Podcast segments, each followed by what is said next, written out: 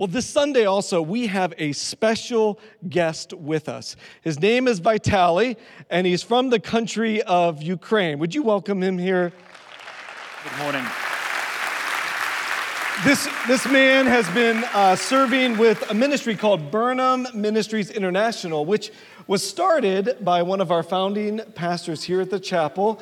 And uh, Burnham Ministries uh, goes out and trains and equips local pastors and uh, ministers of all over the world, giving them tools to really do disciple making. And this man is a disciple maker, fulfilling what Jesus told us to make disciples of all nations. And but one of the ways that we as a church we supported Burnham Ministries was when the war broke out in Ukraine we, we wanted a way of way to help the local church in Ukraine. And Vitaliy actually serves at a local church in the country of Ukraine for the past 20 years. 20 years, yeah. 20 years you've been serving as a pastor of a local church there, and we were able to send funds through Burnham Ministries to help support the local church in Ukraine, to help empower and strengthen them to care for the people that were struggling during the war time. And so Vitaliy is here with us to give us an update on what God is doing through the church. As I tell you, last service, it was so encouraging. You're going to be encouraged, church, of what God is doing. And He's going to encourage us, empower us, charge us with God's word. We're so glad you're here, Vitaliy. Pastor thank you for this introduction. Amen. Thank you. Amen. Good morning. Good morning to you all. Thank you, Byron, for leading us in worship today. That's amazing, amazing experience. And uh, it is uh, such a special privilege to stand at this pulpit this morning for a number of reasons. Uh, number one is because your church has such a wonderful history and such a wonderful heritage. And secondly, because your church has been uh, so generous towards uh, the believers and the churches in Ukraine, in particular in my home city, Kharkov, Ukraine, which is the second largest city in Ukraine during the months of the war. And uh, on the screens, you can see just several of the pictures of my city, and some are outside though, of, of the destruction and tragedy that, that this war has brought to us. And you know, they say that a picture is worth a thousand words, but no picture can actually depict the entire scope of suffering and what's going on in Ukraine uh, on a daily basis. I want to bring you greetings from the Burnham family. Many of you know and remember Dr. David Burnham, and many of you are aware that he uh, is going through a difficult time. He is uh, going through a form of cancer and is taking very difficult treatment, and uh, uh, therefore he needs our prayers. But the chapel uh, will always be home in Dr. David's heart. So thank you for uh, keeping him in your prayers. I also would like to bring you greetings and words of gratitude from Dr. Jonathan Burnham, with whom uh, we have been serving for so many years in Burnham Ministries. And I want to thank you on his behalf for the support that your church has been uh, given to us to enable us to serve pastors now in more than 30 countries of the world.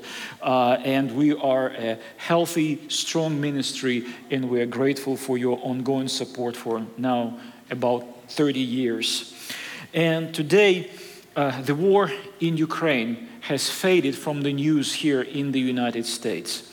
But it doesn't mean that the war is over. It is far from being over.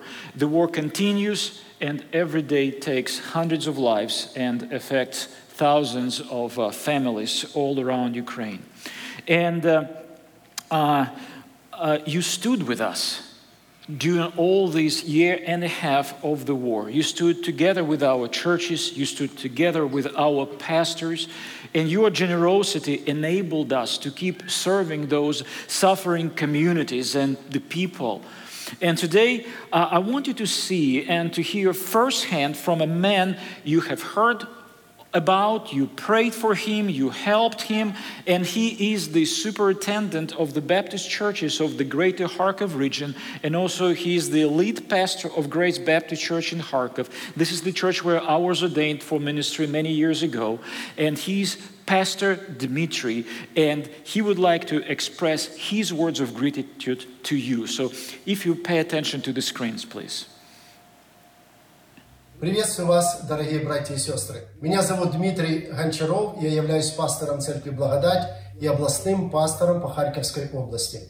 Хотелось бы от всего сердца и от всех церквей поблагодарить вас за ту любовь, которую вы явили не только на словах, но и на деле. Господь послал нам время испытаний. Для нас это время – время особых благословений. Время, когда мы видим, что церковь, она не имеет границ, церковь единая. Время, когда люди, которые окружают нас, они по-особому открыты, и мы можем им помогать как материально, так и давать им духовный хлеб. Хочу поблагодарить особенно вас за ту помощь, которую вы а, дали нескольким церквам Харьковской области. Да, от вас имела благословение Центральная Церковь. Средства они стали частью служения, которое она совершала. Во время военных действий, которые были на территории Харькова, в церкви а, было 120 человек, которые прятались от обстрелов. Около 2000 человек они смогли эвакуировать с Харькова.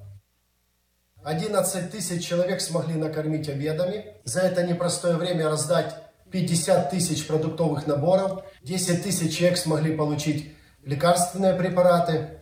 И где-то 20 семей, которым помогли восстановить выбитые окна, двери, исправить крышу, то есть восстановить жилье. Вы также благословляли финансово церковь Ясную Поляну. Эта церковь также принимала активное и принимает активное участие в служении. Около 200 человек они эвакуировали из Харьков. 30 тысяч продуктовых наборов было роздано людям. Тысячи человек могли у них получать э, обеды. Более 100 детей, которые приходят каждую субботу, им также оказывается помощь и с ними ведется работа. Вы также благословляли церковь Восточную. Эта церковь также по своим возможностям трудилась и где-то более 15 тысяч раздала продуктовых наборов. По-особому хотим поблагодарить вас за то, что вы благословляли церковь Благодать. Это нашу поместную церковь. Наша церковь, она находится как раз на линии соприкосновения, где велись сильные обстрелы. Четыре раза наш молитвенный дом обстреливали. От э, взрывной волны, от осколков у нас были выбиты окна, двери. По милости Господа никто не пострадал. До 400 человек у нас укрывалось в подвале. Люди приходили, ночевали, мы их кормили и потом эвакуировали. С Божьей помощью и с вашей помощью мы могли раздать более 25 тысяч продуктовых наборов. А, более сотни детей сегодня приходят к нам в церковь, в которой мы можем служить, помогать и свидетельствовать Евангелие. Милостью Господа открылись два волонтерских центра, где трудится команда нашей церкви. Через э, эти центры прошли тоже тысячи людей. Мы смогли им служить как насущным хлебом, так же и Евангелием. Дорогие братья и сестры, мы сердечно благодарим вас за вашу любовь к нам. Пусть Господь обильно благословит вас. Мы верим, что война скоро закончится. Обязательно приглашаем э, вас приехать к нам в Харьков и разделить с нами радость победы. God bless you.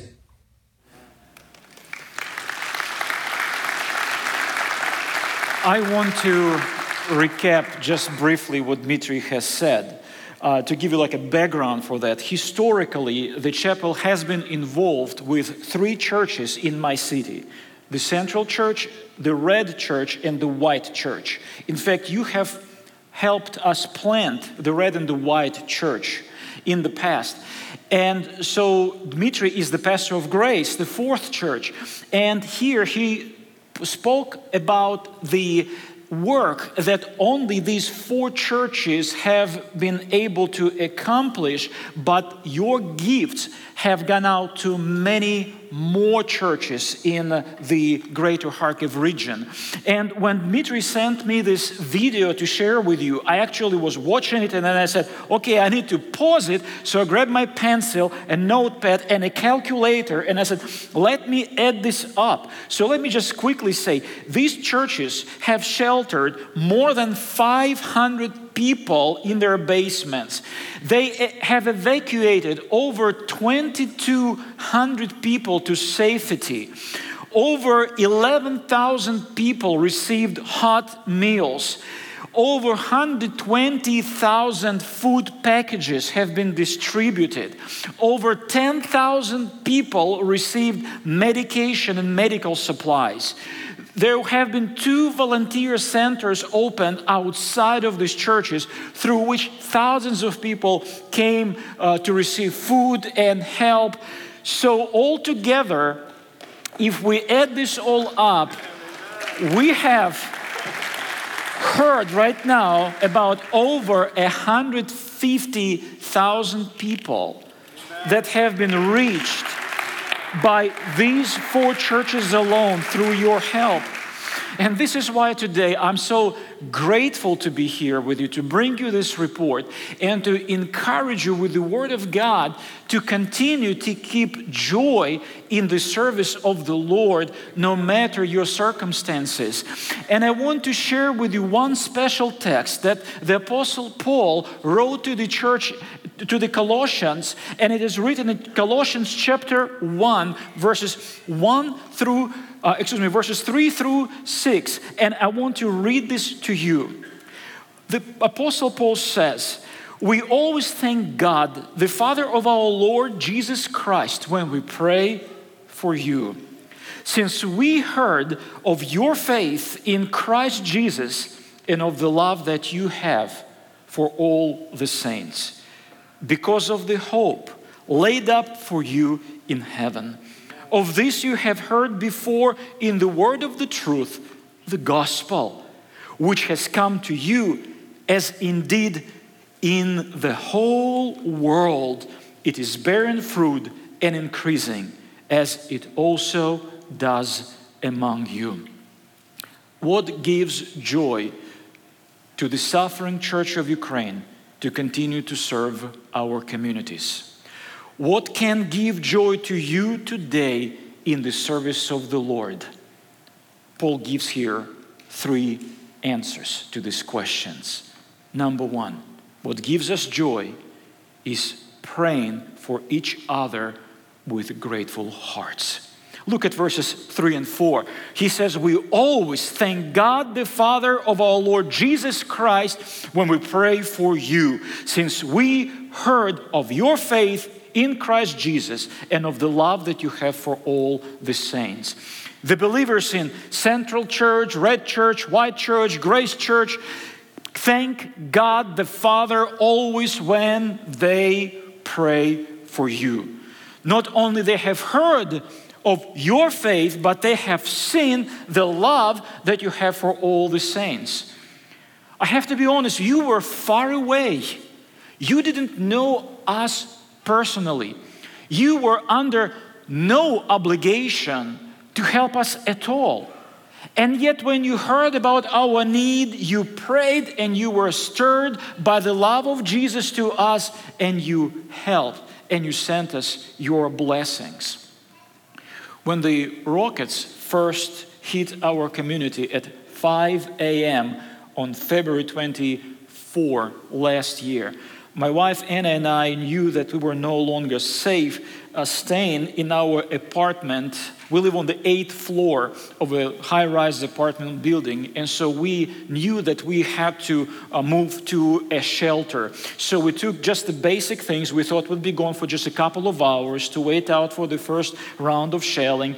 And so we walked to our local church because our church building has a basement. And uh, um, uh my wife Anna was never able to return home. We had to stay in the basement of our church for one entire week because of the non stop shelling. And uh, we slept on the floor in a tiny classroom with two more families with small children. Uh, for one whole week, we were not even able to take our winter clothes off at all, not only because we didn't have access to a shower in the church, but because you always had to stay dressed just in case that you have to run if shells come into your church building and you want to escape. And so we witnessed uh, how desperately the church was trying to help with the little things that we had to the hundreds people who came to seek shelter in our church building. And we earnestly prayed, and the Lord, in His faithfulness, moved in your hearts, you who are thousands of miles away, and you sent us your aid. What a praise it was. You enabled us to be the hands and the feet of Jesus Christ to those hundreds of suffering people. Therefore, we pray for you with grateful hearts. What keeps giving us joy in the service of the Lord, it is praying for each other with grateful hearts. What else can give us joy? Well, it is number two when we give ourselves fully to the service of the Lord because of the heavenly hope that we have. And this is in verse 5. Paul says, Because of the hope laid up for you in heaven, of this you have heard before in the word of truth, which is the gospel. I want you to imagine a community hit by rockets just minutes ago. Concrete apartment buildings are on fire. Smoke is rising, the air smells gunpowder. And all of a sudden, you see a van pull in, and a group of young men get out of the van and they begin to give out these small food packages with just basic food items to the people who appear from every hole and quickly come to the van and they give them those food packages and they tell them, God is still in control. Look into Jesus. Put your faith in Jesus. There is still hope and salvation in Jesus. Jesus is still on the throne, He is still the King. And these young people come from Grace Church to those communities. I want you to imagine another situation, a true situation when you have young people from Central Church. They would try to evacuate people from those communities hit by rockets. And this young man drive this van and, they can they barely avoid the holes on the roads when rockets and shells hit on the right and on the left side but they took a risk to go and to rescue and to bring out the people to give them some temporary safety and a place to stay. Why did the church risk to serve the devastated communities? There is only one answer, and this answer is the hope that is laid up for us in heaven, which is proclaimed in the gospel, which is the word of truth. The church took risk because believers have this hope and because believers want everyone to have access to the same hope in the gospel of Jesus Christ. So, what is this word of truth? What is this gospel? Paul describes it right here in a couple of verses lower, in verses 13 and 14. He says, this is the essence of the gospel. The Father has delivered us from the domain of darkness and transferred us to the kingdom of His beloved Son, Son, in whom we have redemption and the forgiveness of our sins. My friend, in Jesus, our sins are forgiven. In Jesus, we have this eternal reward which is laid up in heaven for us. And it is eternal and it is unfading, and no gunshot or no missile can take it away from you, no matter what circumstance. And this is why we not only want to help people with medication or a hot meal or a food package, we want them to hear this word of the truth. And every single one of these 150,000 plus people have heard the word of Jesus, the word of the gospel. And on the other side of the ocean, what makes the chapel so generous? Again, because of the heavenly hope that you have. You and us have been servant. We have been given ourselves in our own ways fully to the service of the Lord because we want people all over the world to have access to this hope in Jesus Christ.